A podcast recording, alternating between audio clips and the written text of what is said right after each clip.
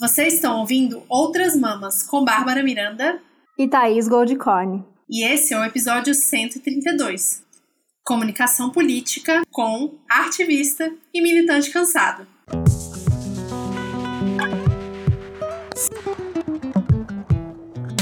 Thaís Trindade, a artivista, é artista, arquiteto urbanista, especializada em marketing e mídias sociais.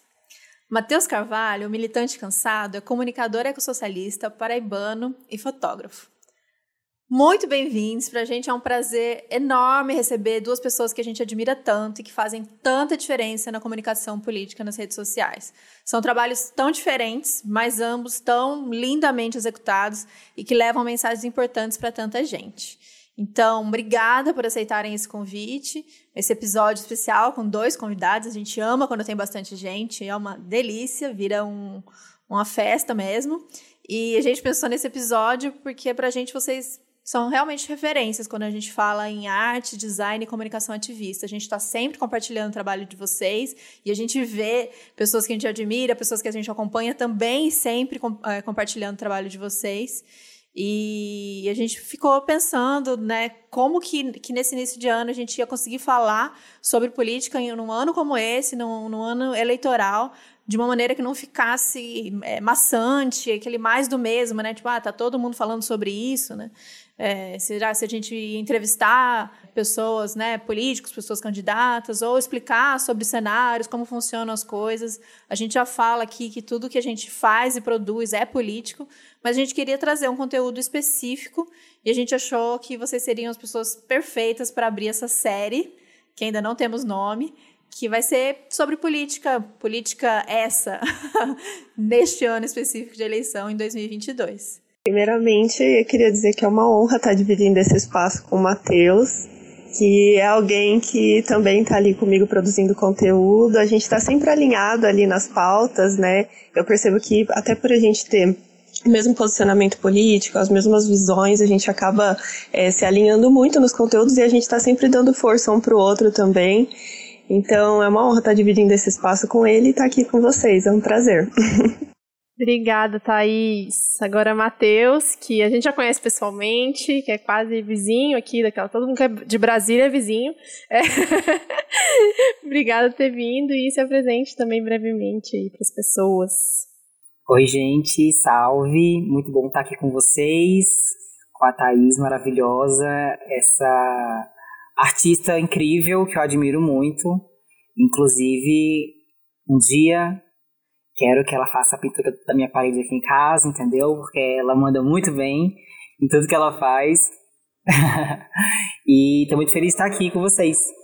Então a gente, né, a, a Tá já deu aqui a breve introdução de vocês, a bio de vocês no Instagram, como vocês se localizam aí nessa internet, mas a gente quer que vocês contem, né, começando pela Thaís, ativista, como que vocês chegaram nesse ponto, como que vocês decidiram criar esse perf esses perfis, de fazer essa, essa arte política, essa comunicação política, para poder conversar com as pessoas na internet sobre esses temas tão importantes. Às vezes, quando as pessoas perguntam, né, ah, fala um pouco sobre você, é tão difícil a gente fugir dessa, dessa caixinha uhum. que a gente uhum. se coloca de falar do nosso currículo, né? Sim. É sempre muito difícil, porque a gente acaba escorando ali pelo, pelos nossos caminhos acadêmicos, profissionais, mas no meu caso é muito difícil dissociar assim a minha trajetória, tanto acadêmica e profissional, quanto os estudos que eu acabei tendo fora, fora do, dos meios acadêmicos, porque tudo isso acabou é, resultando no, no meu trabalho. É, de certa forma, todas as minhas vivências eu acabei é, relacionando aí, resultando na arte. É, eu sou desde pequena sou apaixonada por arte, por ilustração. É, quando eu ia fazer prova assim na, na, no colégio, né, eu colocava a resposta lá, mas sempre vinha com uma ilustração porque eu achava que a professora ia entender melhor ou muitas vezes porque eu ia conseguir tirar uma nota a mais ali. Então, eu colocava um desenho, uma ilustração, porque eu falava, vai, com certeza ela vai ver esse desenho e ela vai me dar uma nota a mais. Então, eu sinto que desde pequena eu sou meio assim, sabe? Eu acho que a ilustração, a arte é uma forma muito poderosa de comunicação, porque ela cria uma conexão ali com quem está com quem tá vendo aquele desenho, com quem está vendo aquela ilustração, ou com quem está assistindo aquele, aquele manifesto, né, que pode vir também através de uma dança. É, então eu acho que a arte mesmo é, é, realmente uma forma de comunicação muito poderosa. E aí quando eu escolhi né, me formar em, em arquitetura, resolvi estudar arquitetura é, e urbanismo, é, o meu olhar para as coisas mudou completamente. Então ali eu passei a ter um contato maior com questões de cunho social e político e, e tudo isso é, estimulando a criatividade, né? Então eu, eu passei a exercitar isso mesmo, assim, de transformar o meu pensamento em uma ilustração, transformar meu pensamento em um desenho. E, e, ali também estudando as questões de cunho social e político muito através da matéria de urbanismo, que era a minha grande paixão, assim, na faculdade. Muito antes da, do, do Instagram se tornar essa rede social de vídeo, eu já usava é, a, a imagem, né, as minhas ilustrações, para falar sobre di diferentes temas.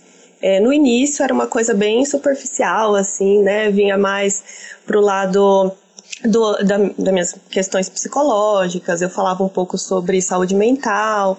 É, iniciei falando muito sobre feminismo, mas ainda aquela coisa bem clichê, assim, com aquelas frases de efeito, sabe? Uhum. Aquele, aquele conteúdo mais liberal mesmo.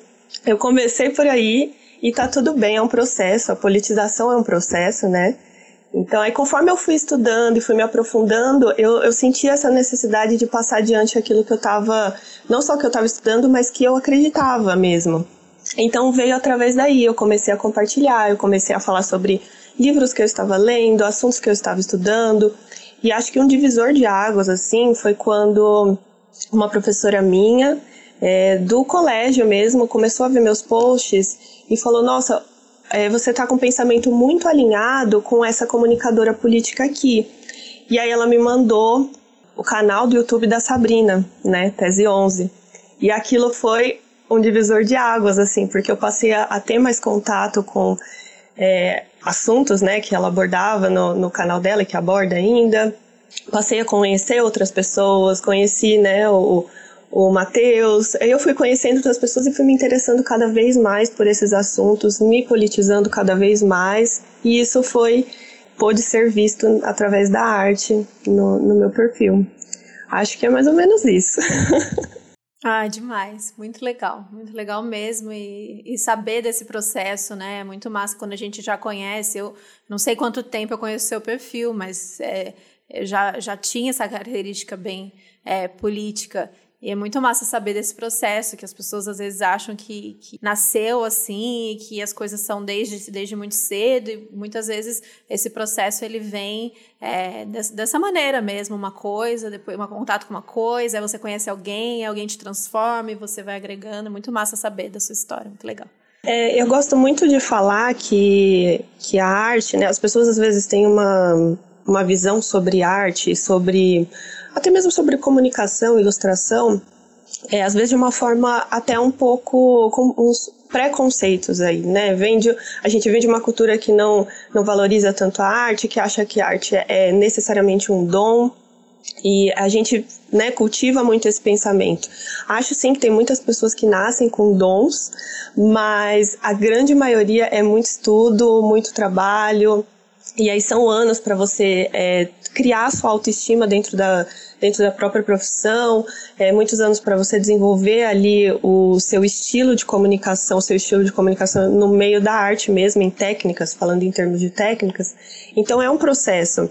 Muitas pessoas é, chegam até mim e falam, ah, eu queria ter nascido com dom de desenhar, mas assim, tudo bem, eu desenhava quando era criança, mas eu fui aprimorando a minha forma de me comunicar, de estudar, então é realmente um processo. Eu gosto de olhar para a arte como um trabalho. Eu aprendi a olhar como um trabalho mesmo, onde você é, se coloca ali para estudar e, e, é constante esse processo, viu?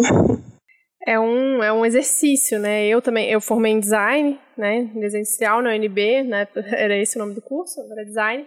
Mas eu peguei muitas matérias na arquitetura, exatamente porque eu queria exercitar mais a parte de desenho, porque no design não tem tanto.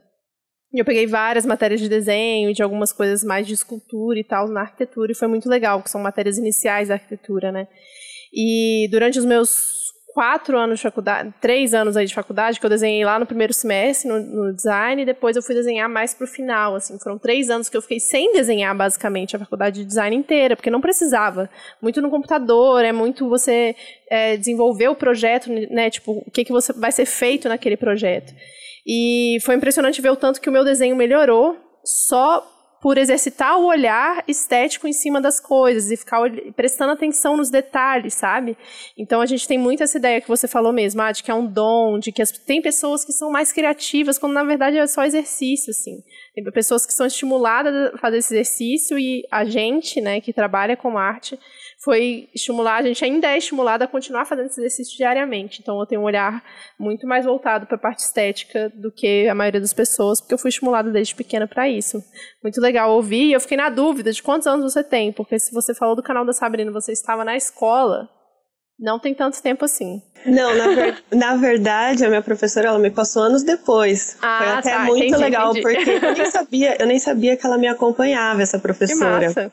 Foi legal. muito, eu fiquei super emocionada, foi minha professora favorita, assim, do, do, do, do colégio mesmo. Eu comecei a, a ilustrar, assim, falando mais sobre questões de cunho social e político desde 2014, 2013. É que 2013 começou uma né? Foi um ano assim bastante marcante com é. relação a eu acho que muitos jovens acabaram tendo contato com a política através daí e se sentiram estimulados a, a se politizar, a se tornar engajados politicamente. Então começou a partir daí e eu agradeço muito essa professora que me indicou o canal da Sabrina, que mudou assim minha perspectiva completamente e, e me estimulou também porque é uma coisa que eu gosto muito no trabalho dela que é, é, estimular você a ir atrás das suas próprias referências e uhum. estudar, não é necessariamente algo que ela te impõe ali, né? Então, foi muito, foi muito importante esse, esse período, assim, para mim.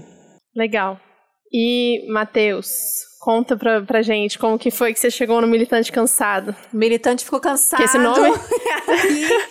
que esse nome é perfeito. Cansado, mas produ produzindo, entendeu, meu amor? Produzindo. Diferente da Thaís, é, a minha relação não é, é, nunca foi tão forte com a ilustração e com o design, né?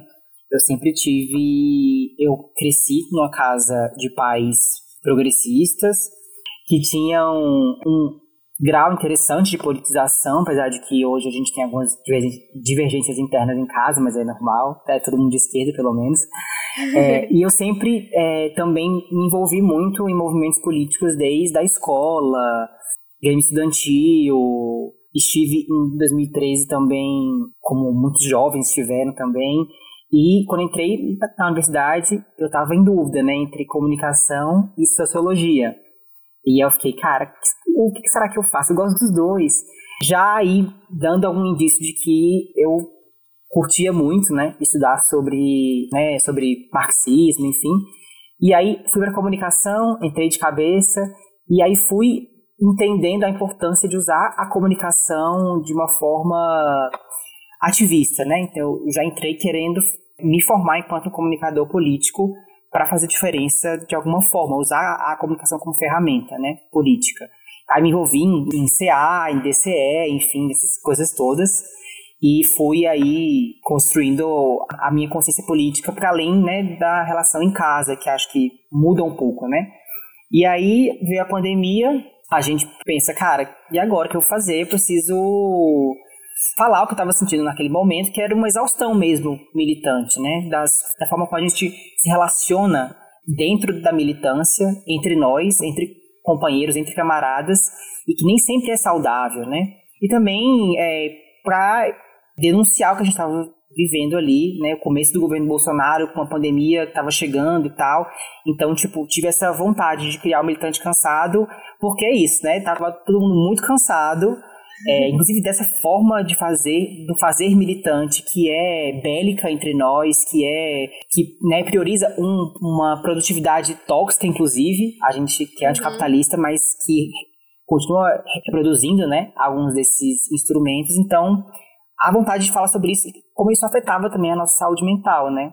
Eu, enfim, aí depois eu criei a página e ela deu uma bombada ali muito com o suporte também de outras páginas maiores, como a mídia ninja, enfim. E a gente foi, a gente, né, no caso eu, a, é, a equipe, foi conhecendo mais o design ativismo e também estando um pouco nessa linha, que estava crescendo ainda mais, né, com o governo Bolsonaro.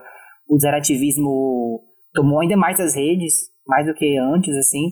Então fui entrando nessa onda e fui me entendendo um design nesse processo. Eu não me considerava um designer, eu fiz uma matéria de design na faculdade, super insuficiente e tal, porque também não era o foco né, da, do meu curso, que é comunicação organizacional, mas fui ali pegando referências, o meu companheiro também é designer e tal, então eu tenho muitos amigos que também são designers, e aí fui construindo essa, essa característica de uma página também design ativista, para além de uma página que falava sobre militância, né? Então, foi meio que por esse caminho, assim, eu usei o conhecimento político que eu estava que eu tô ainda construindo, que acho que é um conhecimento constante, a gente nunca tá 100%, a gente sempre tá aprendendo, isso é muito rico, isso é muito bom, e construindo essa, essa rede, né, de, de ativistas aí para contribuir de alguma forma com a transformação da realidade. Parece que a gente meio que se completa, né? Porque eu comecei pela arte e depois eu fui me politizando e o Matheus parece que foi o, o processo oposto. Pois é. É tipo isso. É. É tipo e isso. é isso que a gente precisa, minhas jovens. é isso que a gente precisa. E o Matheus falou, trouxe essa questão né, da militância, o quanto é, se a gente não está atento, o que acaba acontecendo dentro das organizações é a gente reproduzir é, um comportamento de, de firma, um comportamento de obediência, de tarefa, de é, cobrança, de comparação, que, que é muito pesado, que é muito ruim e acaba não tendo espaço para você colocar ali o que você pode contribuir de melhor. Então eu acho, eu admiro muito, eu acho muito massa quando a gente consegue perceber que o que a gente pode contribuir para essa construção, seja na militância, é, né, de maneira organizada, ou essa maneira autônoma que a gente faz, é contribuindo com que a gente sabe fazer de melhor e do jeito que a gente consegue comunicar, ou do jeito que a gente consegue articular. E esses complementos, né? A gente não é diverso à toa, né? Se, se você não tem um conhecimento agora e a, o coleguinha tem esse conhecimento, vocês podem se juntar com o que você tem, o que ele tem, você vai aprender né, tal parte, mas aí você tem mais dificuldade, outra pessoa não tem. E eu sinto muito, assim, para mim, eu sinto que eu fui expulsa, eu fui cuspida fora da militância, justamente por não me encaixar nesse modelo que acabava sendo uma, uma reprodução de comportamentos hierárquicos, que era o que eu criticava no trabalho, né? Que era o que me fazia sofrer nesse trabalho, que a gente tem que ir. e eu pensava, pô, mas, né? Eu pensei que aqui a gente tentaria fazer de uma outra maneira, enfim, várias questões. Mas admiro muito a história de vocês. Não sabia dessa história do Matheus, que a questão do design veio depois. Parece que já assim, já é, nasceu com ele também. E o que eu queria começar, a gente falando, depois, muito obrigada pelas apresentações e muito massa conhecer mais por trás do, dos perfis que a gente gosta tanto.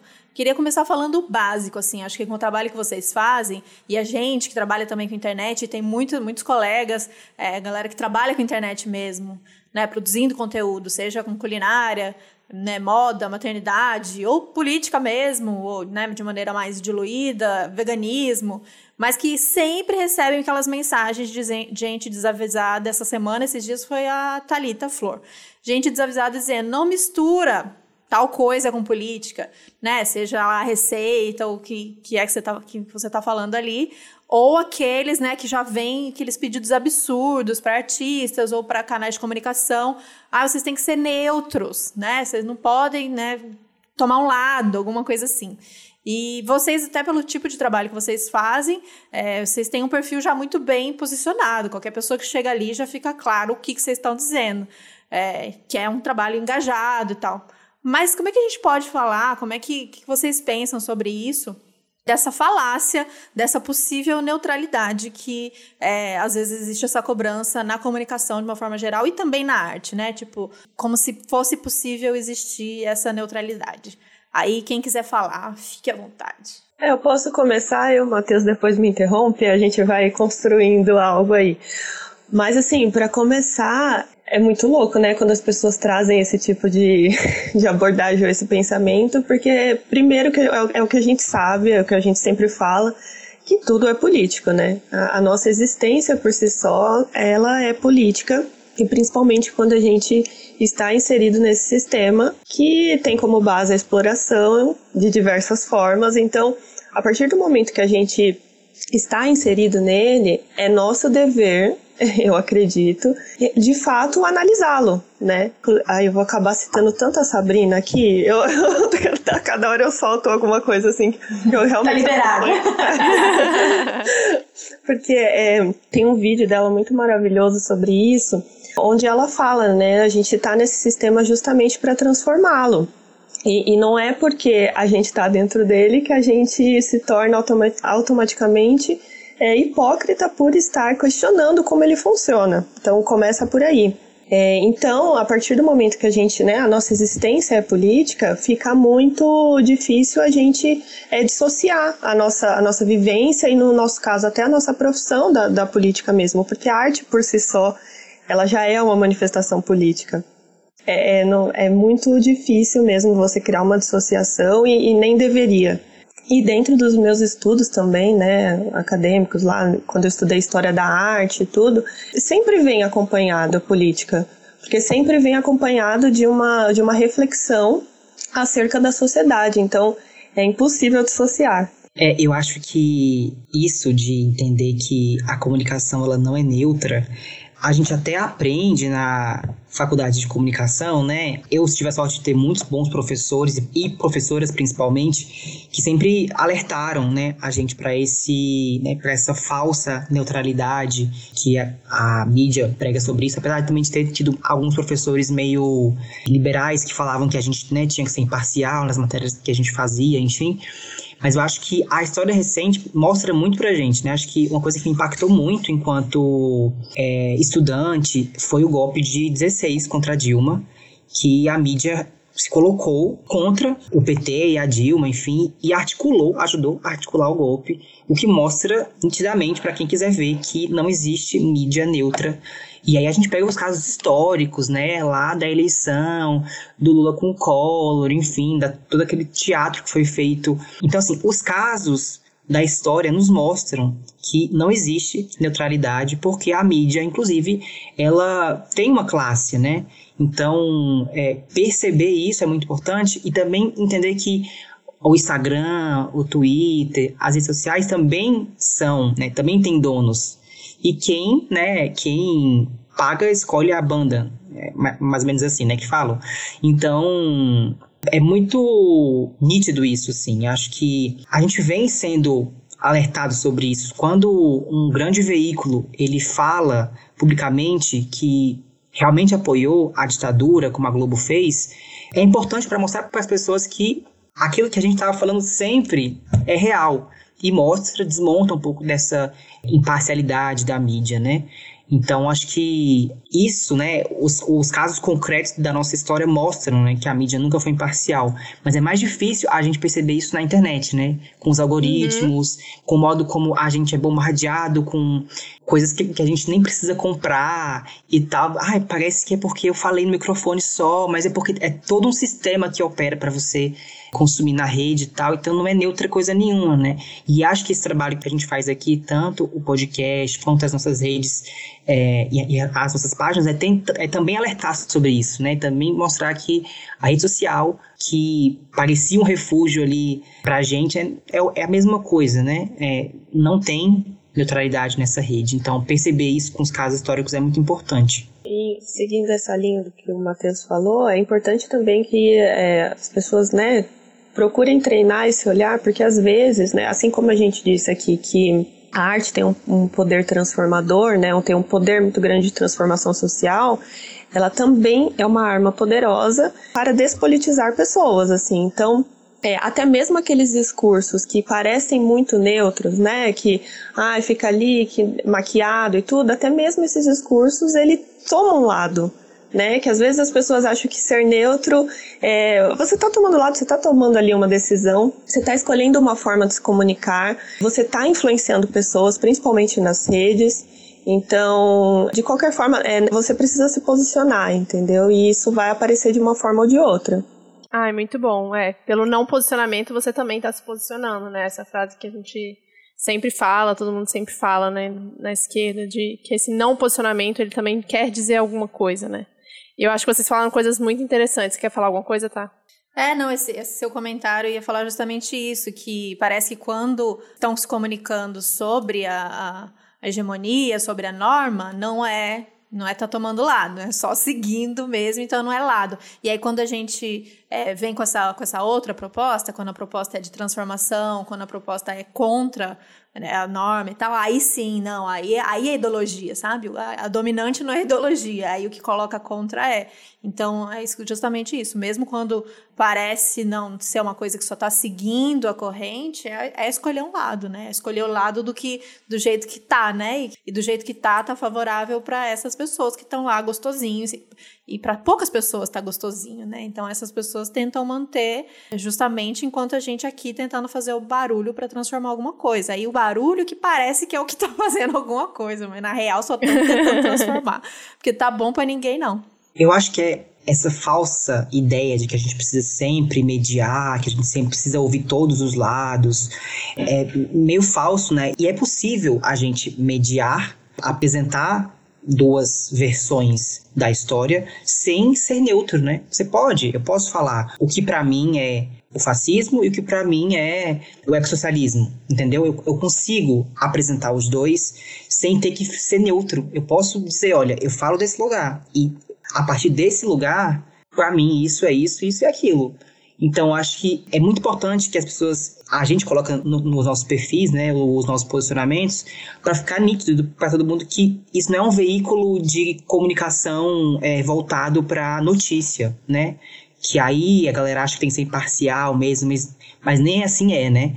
É, eu falo de um lugar, eu falo a partir desse lugar e a partir dessa leitura de mundo que eu tenho pode ler o conteúdo, criticar, compartilhar, mas assim, querer que eu apresente os N lados da história a partir de um posicionamento neutro é inviável, não vai rolar. Rolava muito essa, essa crítica na página lá no começo, a galera ficava assim, ah, mas você não apresentou o outro lado. Eu falei, olha, é só ligar a TV, você vai ver o outro lado dessa história, porque tá lá, tá lá inclusive para muitas pessoas ouvirem. O meu alcance é muito menor do que né, é. esse lado da história. Com a gente já rolou essa cobrança também. Quando a gente falou, a primeira vez que a gente falou de não monogamia, a pessoa mandou um e-mail falando: Ah, mas precisa falar da monogamia. Eu falei: precisa?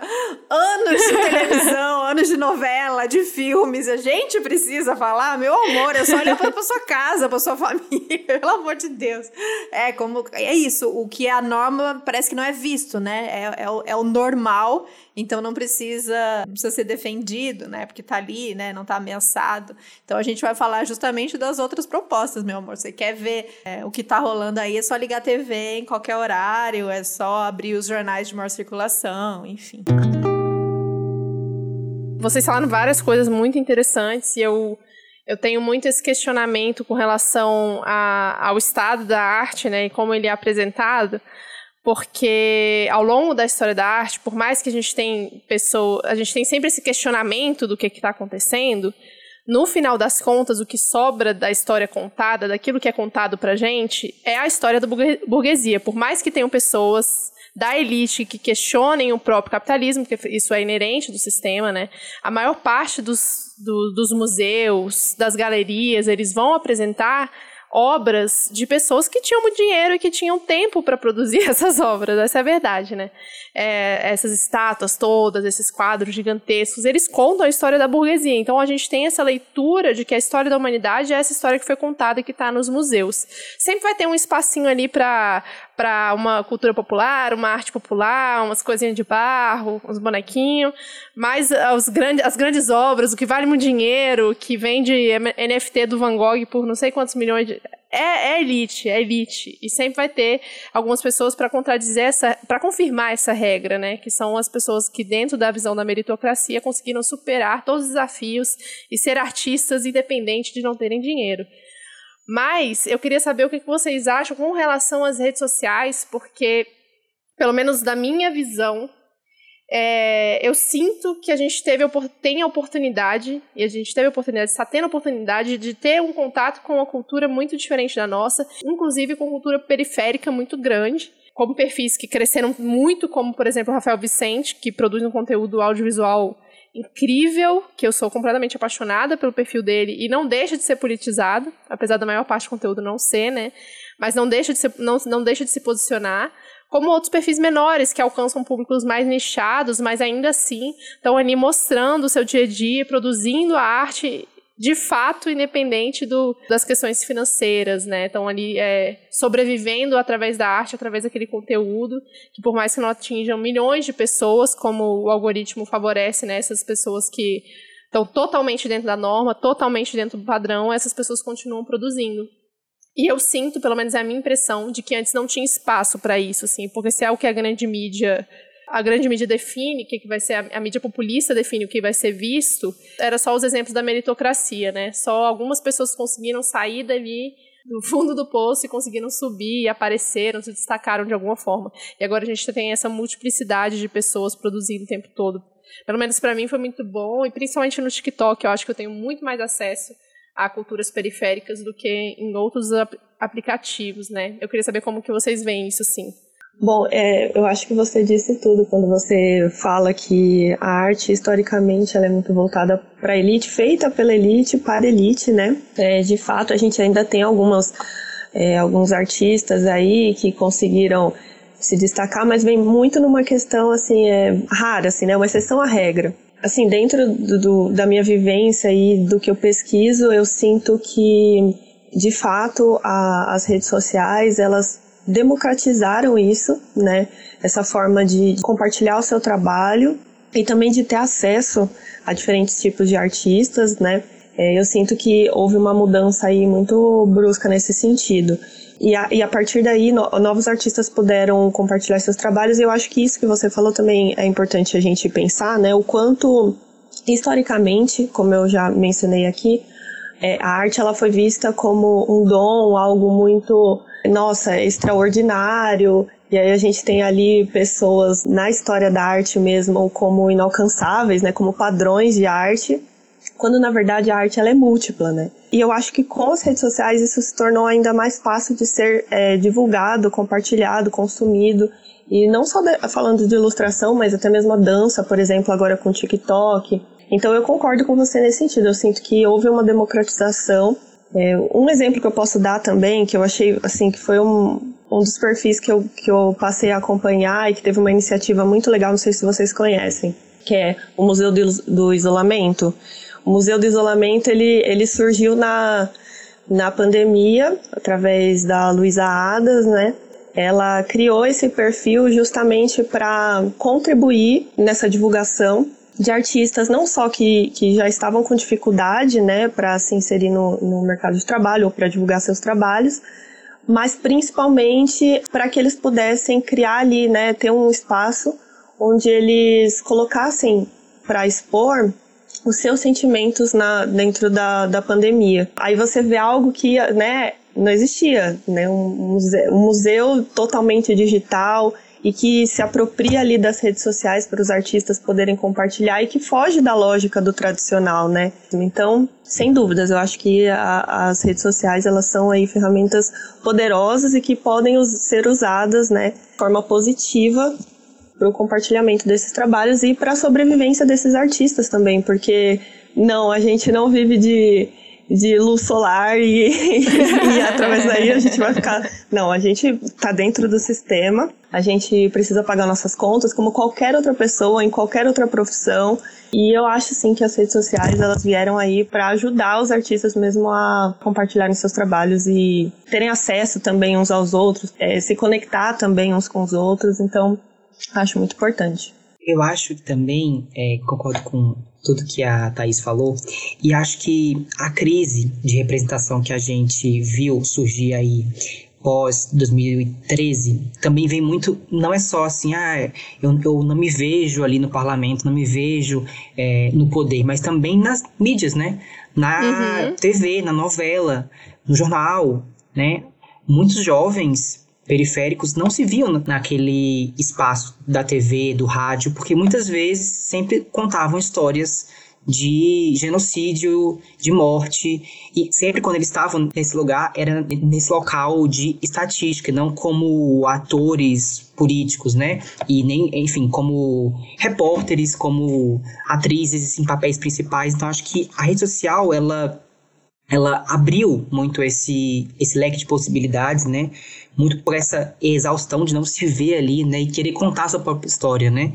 E acho que essas vozes, elas se ampliaram nas brechas do algoritmo, sabe? Então acho que são realmente exceções, né, que a gente vê, Chavos da USP, é, e acho que é muito importante isso, e como também que essas pessoas que fazem comunicação na internet também, né, puxam outras pessoas, né, também é, indicam conteúdo de outras pessoas para sua audiência, para que a gente consiga junto, né, ampliar esse espaço de uma comunicação ativista, militante, engajada, para continuar burlando o algoritmo. E acho que também duas coisas que são muito importantes nesse crescimento é também a linguagem, porque a linguagem importa muito, né? Você, é, você fala de um lugar, então você tem um jeito de falar, você usa expressões diferentes daquela certinha da imprensa, da mídia tradicional, você tem um jeito de falar.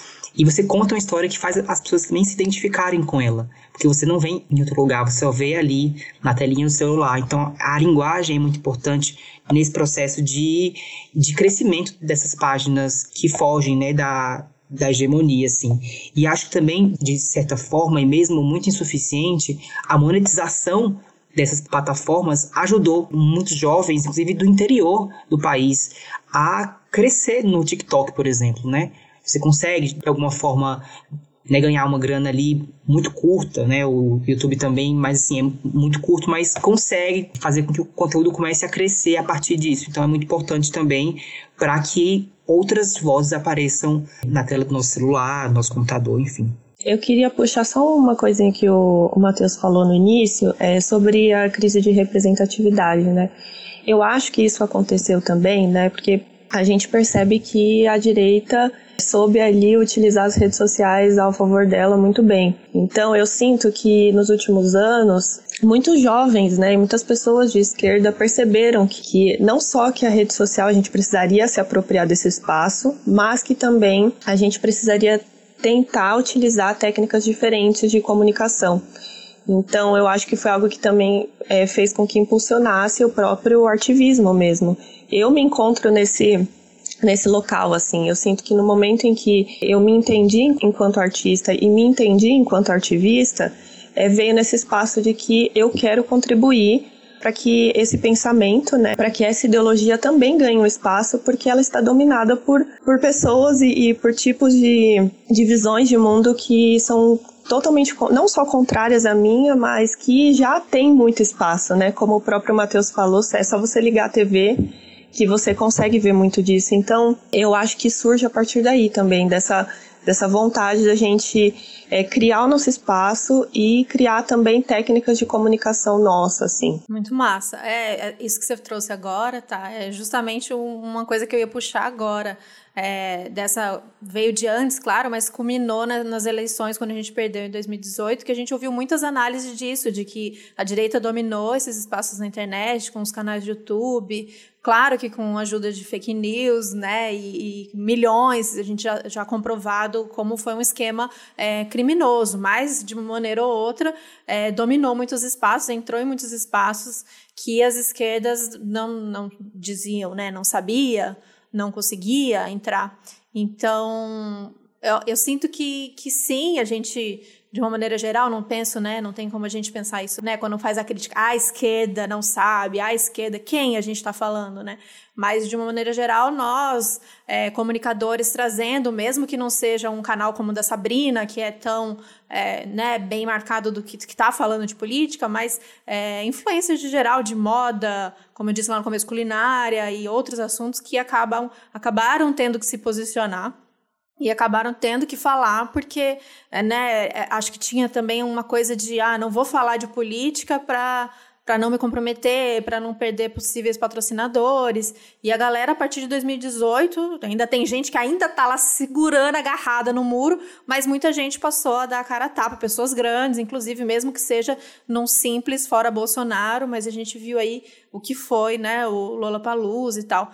E vocês acham que meio que a gente conseguiu? Porque eu sinto, eu vejo também essa diversidade é, né, nos conteúdos, eu vejo a galera mais se posicionando, mas para algumas comunicações específicas eu ainda sinto um, um medo de como a gente está comunicando principalmente com os jovens. Essa coisa dessa campanha agora, que né, todo mundo fez, tirem o título e tal, jovens. E massa, acho que foi incrível e já tem a resposta aí de quanta gente já é, fez esse título nesse meio tempo. Mas algumas, é, principalmente galera mesmo da política institucional, eu fiquei com uma vergonha alheia, assim, de não, não ter o mínimo, não ter o mínimo tato, porque nunca comunicou com a juventude. E aí tenta, neste momento que precisa, né, meter aí uma comunicação direta com um público que, que não tá conversando direto. Então é, Vou soltar é... o áudio do Moro Nerd aqui. Então eu sempre gostei dessas histórias em quadrinhos. Elas às vezes são inspiradoras. Tem sempre aquele ditado famoso do Homem-Aranha, né? Com grandes poderes vem grandes responsabilidades. Essa comunicação, ela é mais ela é construída também, né? Com quem a gente fala, é uma construção. Não adianta a gente agora, né, construindo um público específico, querer mandar uma mensagem para um público que não vai chegar ou que a gente não né, domina essa linguagem. Enfim, eu acho que, claro, iniciativas são iniciativas, a gente tem que tentar de um tudo, mas eu queria que vocês falassem um pouquinho sobre isso, sobre, sobre linguagem, sobre público, mas também se vocês veem essa manifestação de artistas, de pessoas grandes, médias, é, se posicionando, mesmo que pare ali no, no Fora Bolsonaro, se isso veio mesmo com essa, com essa. Como é que fala isso? Quando bate água na bunda, depois de 2018, e a galera começou a ver que o muro já não, não dava mais, já tinha muita gente no muro, já não estava cabendo mais todo mundo. Eu sinto, assim, é, falando a partir da minha perspectiva, né? Eu sinto que houve sim um, um crescimento e, e, uma melhora nessa forma de comunicação. Eu acho que a gente tem aí se apropriado desses espaços de uma forma é, mais produtiva, no sentido de que né, tem funcionado. Como você mesma mencionou, a esquerda ela é múltipla, né? Então, dependendo do, de onde e para onde você está olhando, essas pessoas vão transitar até mesmo pelas redes sociais de forma diferente e o algoritmo vai facilitar ou dificultar o acesso das pessoas aos seus conteúdos de forma diferente também. Então, quando a gente está falando ali, por exemplo, da galera que produz conteúdo mais voltado para uma esquerda radical, a gente acaba tende a, a, produzir conteúdos que muitas vezes são mais complexos, que muitas vezes fogem um pouco dessa coisa rápida do algoritmo, que não dá para você é, ler de forma muito rápida. Então isso tudo prejudica e às vezes até a tentativa de fazer com que se torne é, mais simples, né, de ser entendido, de ser visto, muitas vezes você reduz tanto que torna aquele conteúdo, né, despolitizante de alguma forma. É, então a gente tem ali uns impasses que talvez é, a própria direita, não tenha, porque como você mesmo falou, né, esquemas e mais esquemas de fake news, e não tem uma preocupação em politizar de fato. Então a, a, comunicação acaba acontecendo de uma forma mais rápida, porque é mais fácil, né? Para cada problema complexo se tem uma solução simples, tentadora e completamente equivocada. É, é sempre assim que funciona. É, então, acho que a gente aí já tem um impasse um pouco maior. Mas ainda assim, como você mesma disse, ainda fa é, falta, por exemplo, essa comunicação com a, com a juventude. Tem algumas pessoas que conseguem desenvolver isso de uma forma muito eficaz, mas a, às vezes a gente dá essa, essa travada, eu sinto, nessa comunicação, sabe? Quando eu olho para a questão da comunicação nas redes, tirando o fato do algoritmo atrapalhar a gente na maior parte do tempo, eu vejo um trabalho muito enriquecedor, assim, da, e da parte dos comunicadores de esquerda, assim, que eu, pelo menos que eu acompanho. Por exemplo, Laura Sabino, vem uma galera, assim, que inclusive é mais jovem e que está ali comunicando diretamente. O Chavoso da USP é um grande exemplo. Ele fala sobre temas muito, muito complexos, mas de um jeito tão atrativo, principalmente para a galera ali da periferia. Então, assim, pelo menos o meio em que eu, que eu me encontro, as pessoas que, que eu acabo seguindo e acompanhando, eu sinto que usam ali táticas muito poderosas de comunicação. Eu posso até falar assim por mim, né? Desde que se iniciou a pandemia, que eu acho que eu comecei a trabalhar mais fortemente assim com o ativismo, é, eu já trabalhava, mas eu sinto que a minha comunicação ela acabou ganhando novos espaços. Eu sinto que a minha forma de, de me comunicar através da ilustração, ela foi ganhando ali o carinho de alguns jovens, que até então eu tinha muito pouco ali me acompanhando e, pa e passou a crescer o número de, de jovens ali me seguindo, né? Então eu, eu passei a entender que até eles mesmos estão mais interessados. Sim, eu não sei se eu tô, se eu tô sendo extremamente positiva, assim, otimista nesse, nesse meu olhar. Ótimo, estamos precisando desse otimismo mesmo, desse otimismo. É, vamos ver se o militante cansado vai vir com o balde de água fria, vai, tô esperando. Jamais pode geografia não, gente, é isso mesmo. Eu acho, aí ah, eu queria comentar isso que você falou, Thaís, sobre é, como que alguns políticos, né, e figuras públicas eleitas estão, né, tentando convencer o jovem a votar e tal, não sei o quê.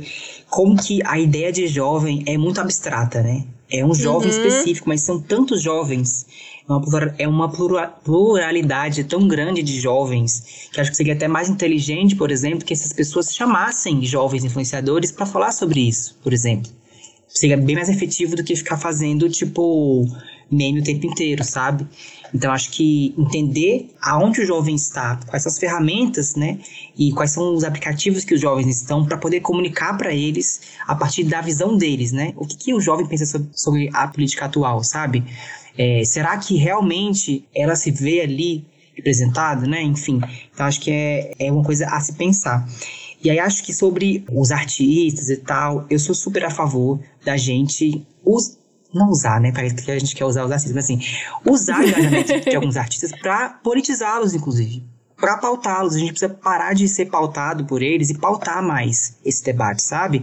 Eu acho muito importante isso, porque acho que, inclusive, é, cria uma possibilidade um pouco maior e, e torna a, aquele artista, aquela artista, um aliado, um aliado, sabe?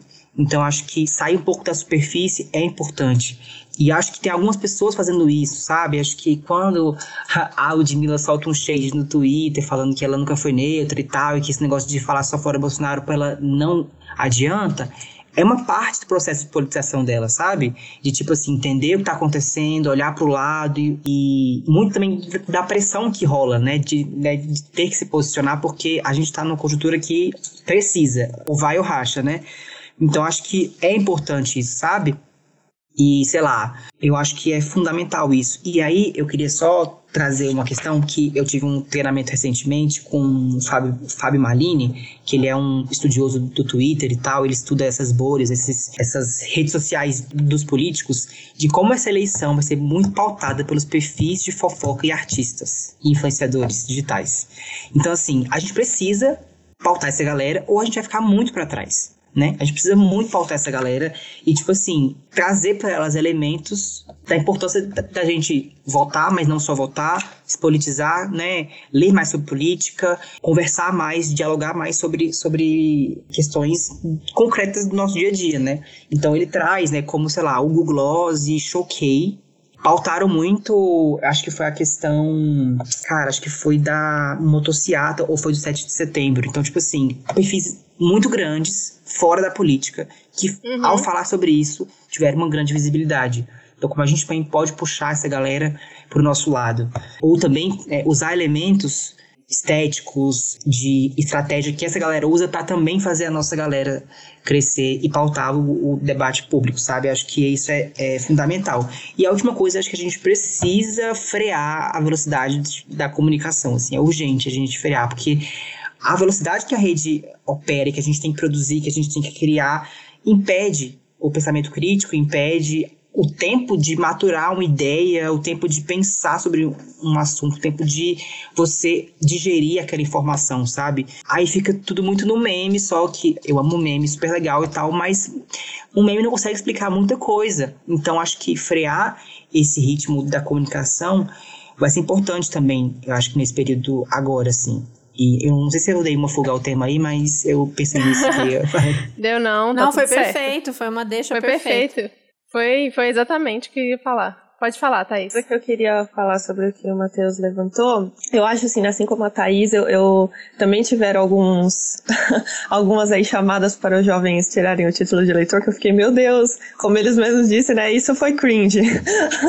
eu, eu, eu tive isso também, só que ao mesmo tempo eu tentei olhar assim, por um lado, de que, caramba, a gente, a gente foi, deu um passo na frente, né? Eu, eu olhei assim que a gente deu um passo na frente da direita, pelo menos foi a, a leitura que eu tive, né?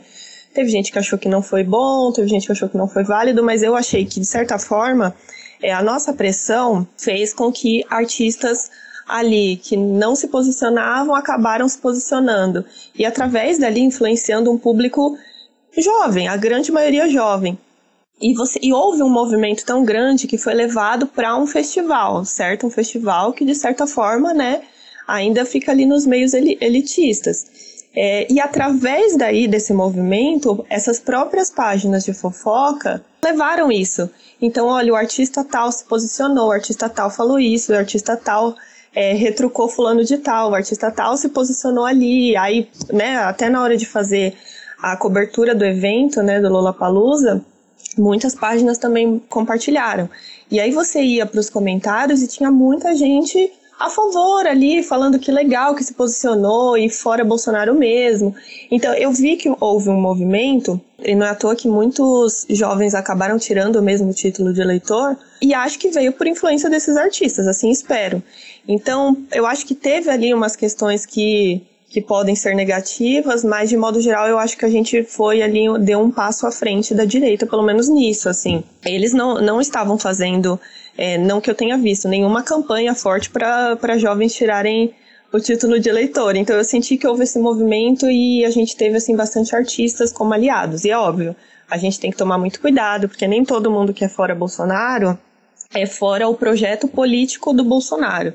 Então a gente tem que ter esse cuidado, realmente é algo que a gente precisa ir, é, inclusive, conversar sobre. Mas de modo geral, achei muito interessante ver não só como esses artistas se posicionaram, mas também como as páginas de fofoca e páginas grandes reagiram a isso. Tanto que a Carla Zambelli tentou fazer isso, né, chamando o voto de pessoas mais velhas, ela tem um card que circulou.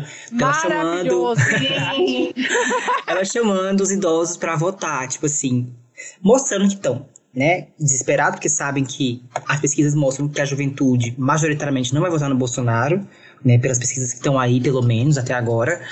E, tipo assim, sentindo o impacto dessa onda de artistas chamando para votar. E acho que também é isso, é tentativa e erro. Comunicação é tentativa e erro. Então, assim, essa onda podia também não dar em nada, dar super errado, né? Flopar e tal. Mas deu certo para uma galera tirar o título. Agora é uma segunda etapa, que é a politização desse título. Título na mão, mas a cabeça também tem que estar tá ali, né? Bem para votar de uma forma coerente com aquilo que você vive, né? Enfim, eu acho que tem isso também. É, eu fico pensando se essa talvez o que falta. Né? eu, como designer, fico pensando se talvez o que falta, se a gente não está vivendo, é uma grande crise de identidade visual. Porque a identidade visual da direita, a gente já sabe qual é. É o verde e amarelo, é a bandeira do Brasil, é o militarismo. E eles estão agarrados nessa identidade visual faz muito tempo. Muito tempo. Estamos aí há muito tempo com essas ideias e eles não largam. De tempos em tempos eles voltam e reforçam de novo essa ideia para falar: isso aqui, ó, isso aqui é nosso sabe? Então, é, muita gente critica e fala, nossa, mas horrível, que, né, roubaram a bandeira do Brasil para eles. Não roubaram, eles que criaram o caceta. Como é que eles roubaram uma coisa que eles que criaram, sabe?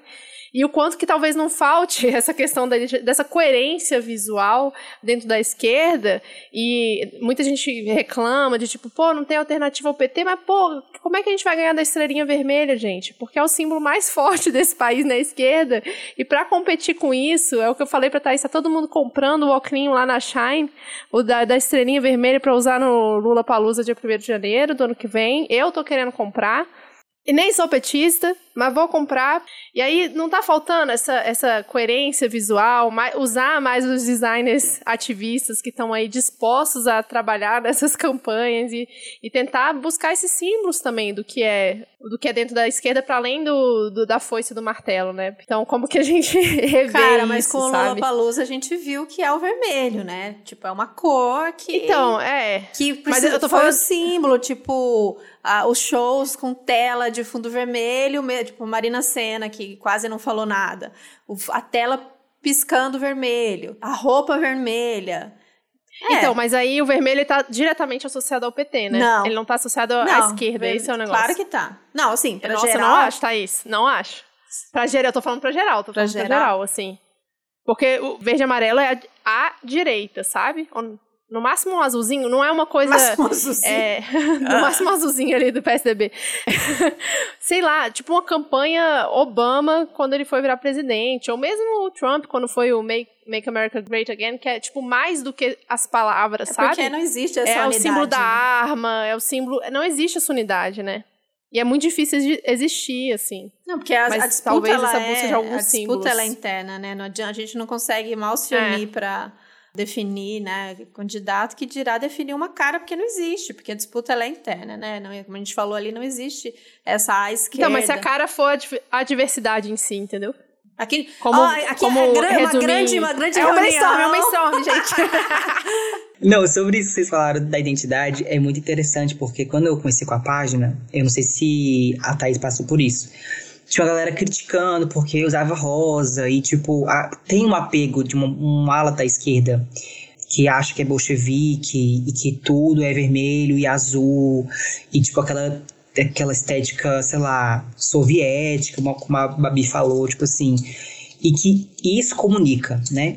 Isso, de fato, comunica para um setor da esquerda, mas não comunica para todas as pessoas da esquerda, nem para todas as pessoas da- de fora da esquerda também. Então, assim, eu acho que é muito importante isso. Eu sempre entro em crise estética, tanto que a página às vezes muda de cor e tal, porque achar essa as cores, os, os elementos visuais é muito importante, que a gente precisa também se aproximar de, é, de pessoas que estão fora, né, da bolha do espectro político que a gente tá. Então, assim, eu sempre pego essas referências de adesivo e tal, pra, pra tentar aproximar minimamente, assim, sabe? Eu acho que super o, o roxo e o rosa tinham que ser as nossas cores, porque são perfeitas, e o verde também, mas é bem difícil mesmo, porque também essa memória do PT, ela é muito forte, né? E ela, porque também é o partido hegemônico da esquerda hoje no Brasil, então ela impõe a, a cor sobre, sobre né, o conjunto dos outros atores de esquerda, mas como também a gente pode também ser outras cores, né? Tipo, usar o roxo, usar o amarelo, usar o rosa, essas cores, né? O verde, o marrom, enfim. É um papo para um podcast inteiro sobre estética e, e comunicação, como é que a gente pode é, atualizar né, o nosso, a nossa cartela de cores e de elementos. E também lembrando que muitas vezes a estética tosca cola super bem. O TikTok tá aí para mostrar que a estética não é o, a, a frase bem centralizada que faz a, a diferença, ou a legenda com o português ali afinado. É tipo uma coisa meio tosca mesmo. E acho que essa geração, talvez, dialogue mais com isso com o não tão trabalhado, não tão, sabe, esteticamente pensado e tal. Porque às vezes é, é o que a mão consegue fazer, é o que o celular consegue fazer. E acho que o bolsonarismo aprendeu isso muito rápido.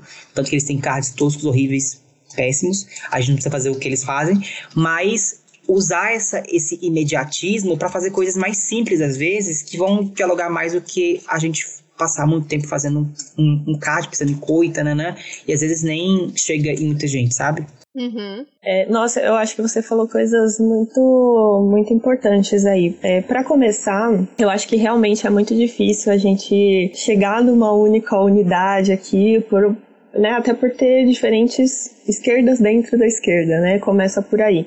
E aí tem essa questão, por exemplo, igual a gente falou do PT, que impõe o vermelho, que é, é automaticamente associado. Eu acho que eles construíram ali, né, a sua história muito com a, a questão do vermelho muito forte. E, a- e eu acho que tem um cuidado também, pelo menos por parte da esquerda radical, e também tem ali as suas subdivisões ali, mas eu- dentro do, das discussões eu vejo muito a galera falar, é importante a gente pensar para além disso, só que tomar cuidado com o nosso discurso, para que ele não escore, por exemplo, no antipetismo, no anticomunismo, como se ah, não, isso está ultrapassado, isso está horrível, e nossa, a gente tem que largar o vermelho, não sei o quê. Dependendo do nosso discurso, a gente pode escorrer para o fortalecimento do antipetismo também. Então, é por isso que é importante a gente ter cuidado quando a gente, inclusive, entra nessas discussões.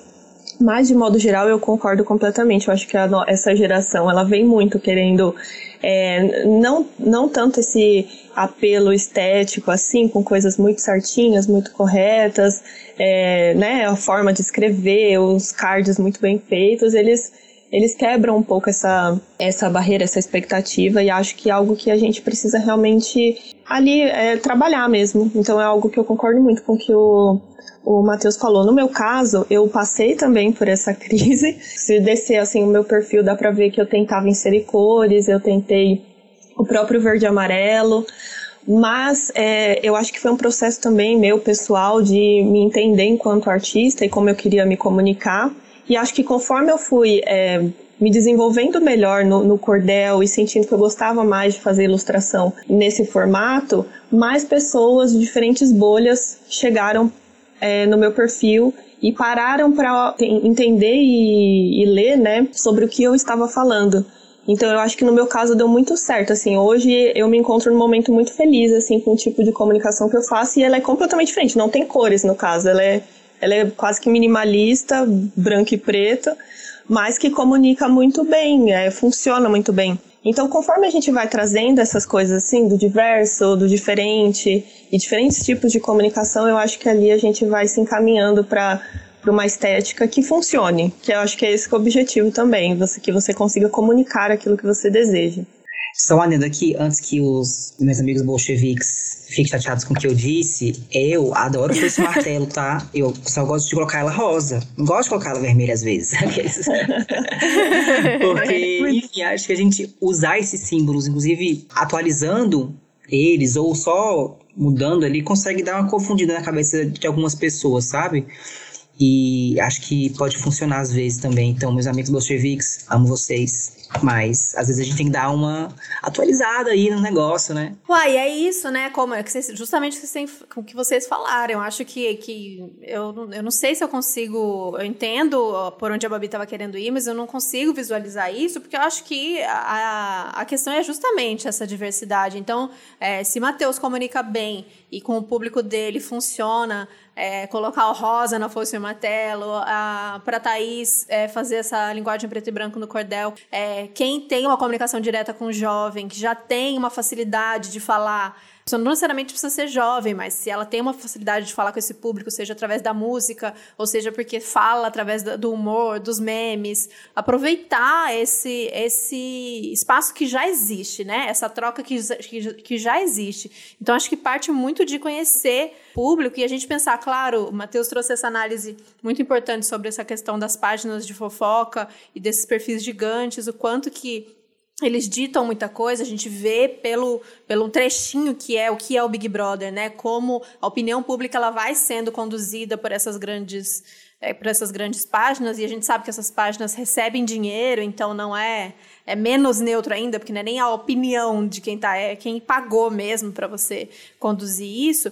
Mas fora essas grandes, tem a gente lá fazendo as nossas comunicações de nicho com a nossa galera. Então é tipo focar com quem você já conversa. É claro que o nosso objetivo como comunicadora é sempre ampliar, né, com quem a gente está conversando. E acho que aí que vários testes, entendeu? Ah, eu já sei que eu comunico bem, eu e a Babi. A gente sabe que a gente comunica bem com mulheres é, de 25 a 35 anos, tal e tal perfil, que já são abertas ao veganismo, já tem uma noção de feminismo e tal. Mas a gente quer, a gente fala, a gente sabe que a gente fala direto com essas pessoas, mas a gente quer testar. E se a gente fizesse um formato um pouco diferente aqui, ainda dentro do que a gente acredita, do que é a vontade pra gente, mas se a gente, sei lá, tentar trazer homens, tentar trazer pessoas mais jovens, tentar trazer. E aí você vai experimentando, claro. Mas aproveitar isso que a gente já tem, que é, é essa facilidade com que você tem de comunicar com quem já está ali, né, para te ouvir. Acho que é justamente essa forçação de uma pessoa que nunca se esforçou para comunicar com o público e no momento de que precisa ou que, né, é o momento joga uma coisa bem, é um meme pronto, como você disse, é uma coisa que viu em outro perfil e tentou reciclar e jogar. É, é, essa, esse excesso de produção também é uma coisa que tem me incomodado muito, essa rapidez, é, essa questão de que tem que fazer, né? Então rolou uma, uma questão, então rolou o tapa no Oscar, rolou o assunto preciso, me segura que eu preciso fazer uma análise depois, ou então não é nem análise, já preciso jogar o meme. E isso é muito perigoso e isso é muito cansativo para justamente tudo se tudo se banalizar e tudo ficar mais do mesmo e nada te prende, né? Porque se a gente é tão bombardeado com essas imagens o tempo todo, você passa daquilo meio de uma forma anestesiada. E a gente está falando, beleza, o recado é simples, jovens vão tirar o título, mas tá, faz o quê com esse título, né? O que, que, que foi construído junto com isso? Então, é, é, o nosso trabalho, eu acho que é isso. A gente trouxe vocês aqui porque a gente admira é, que são mensagens que muitas vezes tem que ser mensagens que são essas viralizáveis, mensagens rápidas que a gente passa, porque é bonito, porque é rápido, porque pega e a gente, pá, já compartilha e vai, vai, vai. Mas sempre tem uma reflexão em cima daquilo de vocês. E se a pessoa vai atrás do perfil de vocês, tem uma coerência, uma solidez naquilo. Então, eu acho que é, que é essa a estratégia, assim, eu, eu tô confiando muito na gente, tô confiando em vocês, não, eu, eu sou uma pessoa otimista que 2020 para frente foi tanta porrada que deixou de ser, mas só, só resta a gente acreditar que tem muita coisa para consertar, tem muita coisa para a gente mudar nessa nossa comunicação, a gente ficar de olho, mas eu sinto um pontinho aí de que muita gente massa chegou nesse meio tempo e tem muita coisa legal sendo construída. É aquele negócio de realmente é, ir colocando em prática o otimismo da vontade, porque senão, é como diz o, o Matheus, é, haja otimismo da vontade para tanto pessimismo da razão. Exatamente. É, não, não tem tô, outro caminho. E eu tô depositando aí a esperança na juventude mais jovem do que eu, porque eu mesmo que já passei, ó, tô só aqui pra ajudar, galera, bora, bora, bora, porque eu mesmo, tá, tô cansado, gente. Eu, tô só, eu tenho só 26 anos. Que isso, menino? Segura, segura. Tenho só 10 a mais. Não, vamos lá. Tem muita coisa pra gente fazer. A gente fica. A gente fala isso dos nossos pais, né? Que rola um papo de que, ah, isso é com vocês, jovens, eu já tô cansado. Enquanto a gente estiver aqui, a gente, a gente tá cansado. Militante cansado, as comunicadoras cansada. Mas a gente vai cansado mesmo e é justamente essa a, a maravilha do coletivo, né? Quando você tá, né, pesou demais, você para um pouco, o outro retoma, mas não dá pra, pra gente desistir da luta, que é o que a gente tem. E eu fico, sim, com essa, com essa sensação de que de que é possível, sabe? A gente já sofreu tanta derrota e tem tanta coisa. Você vê, você falou, a hora que você falou, ah, vou jogar minha esperança é, nos jovens, eu achei que você falava, vou jogar minha esperança na Anitta. Eu tô jogando toda a minha esperança na Anitta, entendeu? Eu tô jogando tudo na mulher. Porque é a Mariana que vai, que quer, que consegue. Então, se ela tá brigando, entendeu? Como eu não vou ficar otimista se essa mulher tá, tá do nosso lado, nosso lado, aspas, eu fiz. A hora é agora, né? Simbora. a Ludmilla, pra mim, gente, essa semana. Pois é, pois é. Ai, eu Pablo, Pablo com a, com a Glória Groove. Nossa, perfeito. A gente tá com um time assim. Um time muito bom. Quem de artista? Você imagina se faz um festival da direita? Quem que vai tocar nessa desgraça? Não. Amado Batista, Sérgio Reis, Zezé de Camargo Gustavo Lima. É Gustavo único Lima, o... infelizmente. Mas a nossa galera é muito melhor, muito mais esperançosa, emicida, é, todo mundo aí, ó. Isso que eu falei, que é, Tá, pode ter tido ali umas coisas meio cringe, mas a gente saiu muito na frente, assim, o que aconteceu no Lollapalooza, as pessoas ficam, ah, mas ali tinha uma galera só elitista, tá, beleza, mas isso foi transmitido para quantos lugares, entendeu? E, e para todo esse público. Eu, eu particularmente olhei aquilo de uma forma muito positiva mesmo, assim, fiquei muito feliz de ver vários artistas se posicionando Queria aqui fazer um. já levantar a bandeira, bandeira de Glória Groove, que para mim é uma das maiores artistas do nosso país. Foi um show, assim, impecável. Sim, foi lindo demais. Ela virando de costas, assim, com aquele. Ai, perfeita. Eu sou muito fã dela. Até artistas internacionais falando, então eu fiquei muito feliz mesmo. Ah, eu também acho que essa galera é um, um sopro de esperança mesmo, assim. Acho que o Lola foi muito importante, até que o Bolsonaro entendeu que fez merda, né? E aí depois ele disse que não foi ele que pediu, e aí pediu para reverter a decisão lá do, do TSE, né? Porque viu que saiu pela culatra, né? A galera foi mais com sangue no olho mesmo e foi falar e foi transmitido para o mundo todo, né? Tanto que, assim, eu estava até monitorando o, o engajamento, assim, de, de, algumas páginas. Cara, o fim de semana foi isso. Foi só isso. Só isso aconteceu no fim de semana, basicamente, sabe? Tipo assim, eles saíram, eles perderam muito, assim, nessa narrativa, né, do Lula Palusa, assim. Então, é essa galera que também vai ajudar a gente nesse processo e a gente tentando sempre ao máximo politizá-los para que eles influenciem a juventude. Eu então agora me coloco como jovem, então é isso. Vamos que vamos. Gente, é isso. Muito obrigada. Quem não segue ainda, Matheus, militante cansado, Thaís, ativista, procurem no Instagram. E quem quiser conhecer mais designers ativistas, artistas, é só seguir o perfil também Design Ativista no Instagram. Vocês querem dar um recado, uma última mensagem aí, pedir pro pessoal acompanhar, fazer um jabá, fiquem à vontade. E também deixar aqui meu muito obrigado, foi um papo muito gostoso, passaria aqui, ó, passaria um cafezinho que eu nem tomo e continuaria mais um tempo papeando com vocês, especialmente agora que a gente vai entrar nesse momento, falar de Anitta, Glória Groove, foi uma delícia, muito obrigada. Ah, eu queria muito agradecer mesmo, utilizar esse espaço aqui para agradecer a recepção, é a conversa que foi muito gostosa, é, que se quiserem me chamar outras vezes para falar sobre Anitta e Glória Groove, tô aqui, adoro, é um assunto que gosto muito. bora, bora, bora. E é isso, muito obrigada. Acompanhem meu, continuem acompanhando o meu trabalho e que a gente continue aí construindo, porque eu falo muito assim, né? Apesar de ter essa coisa que parece vertical, né? Eu produzir ali o conteúdo, produzir a arte, as pessoas acompanharem, compartilharem, é algo, eu, eu tento fazer o máximo horizontal possível, porque através dali muita gente me passa também conteúdos maravilhosos, muita gente me ensina muita coisa, eu estou constantemente aprendendo com essa página, então é algo que me deixa muito feliz mesmo, porque através daí eu consigo é, continuar o meu processo de politização, a gente não faz isso sozinho. Então, é isso, continue acompanhando meu trabalho. Muito obrigada mais uma vez pelo carinho e até a próxima. Perfeita, Xará! É, muito obrigado também, gente. Eu amei o convite. Eu fiquei super. Nossa, tipo, não tenho nem roupa e tal, porque eu acompanho podcast, sou fã é, das pessoas que fazem podcast, da Thaís, da Babi. E então, e dividir espaço com a Thaís, a outra Thaís, a ativista, melhor ainda. Eu fico muito feliz. É, acompanha lá, arroba militante cansado. Manda mensagem, vamos trocar ideia, vamos conversar e apoiem Outras Mamas e financia aí a galera que está fazendo comunicação ativista, tá passa mais de oito horas trabalhando por dia às vezes para né, entregar esse conteúdo de qualidade e maravilhoso. É isso. Obrigada. Esse negócio de não ter roupa, eu falei para vir pelado, já tava liberado, já tem mais intimidade. Olha que se tiver uma live aí, eu apareço em roupas. Né? Ouvi dizer que, que em janeirão vai rolar uma festa boa em Brasília. Ai, minha casa está aberta para todas vocês, inclusive venham. Vai ser o maior Suruba. Festa democracia. Isso mesmo. Lula Palusa real. Real oficial. Olha que eu vou, hein, Matheus. Eu tô falando sério, gente. É um negócio que é sério, né? Convite solto, né? É sério mesmo. Valeu, minha gente. Muito obrigada. Um beijo pra vocês. Beijo.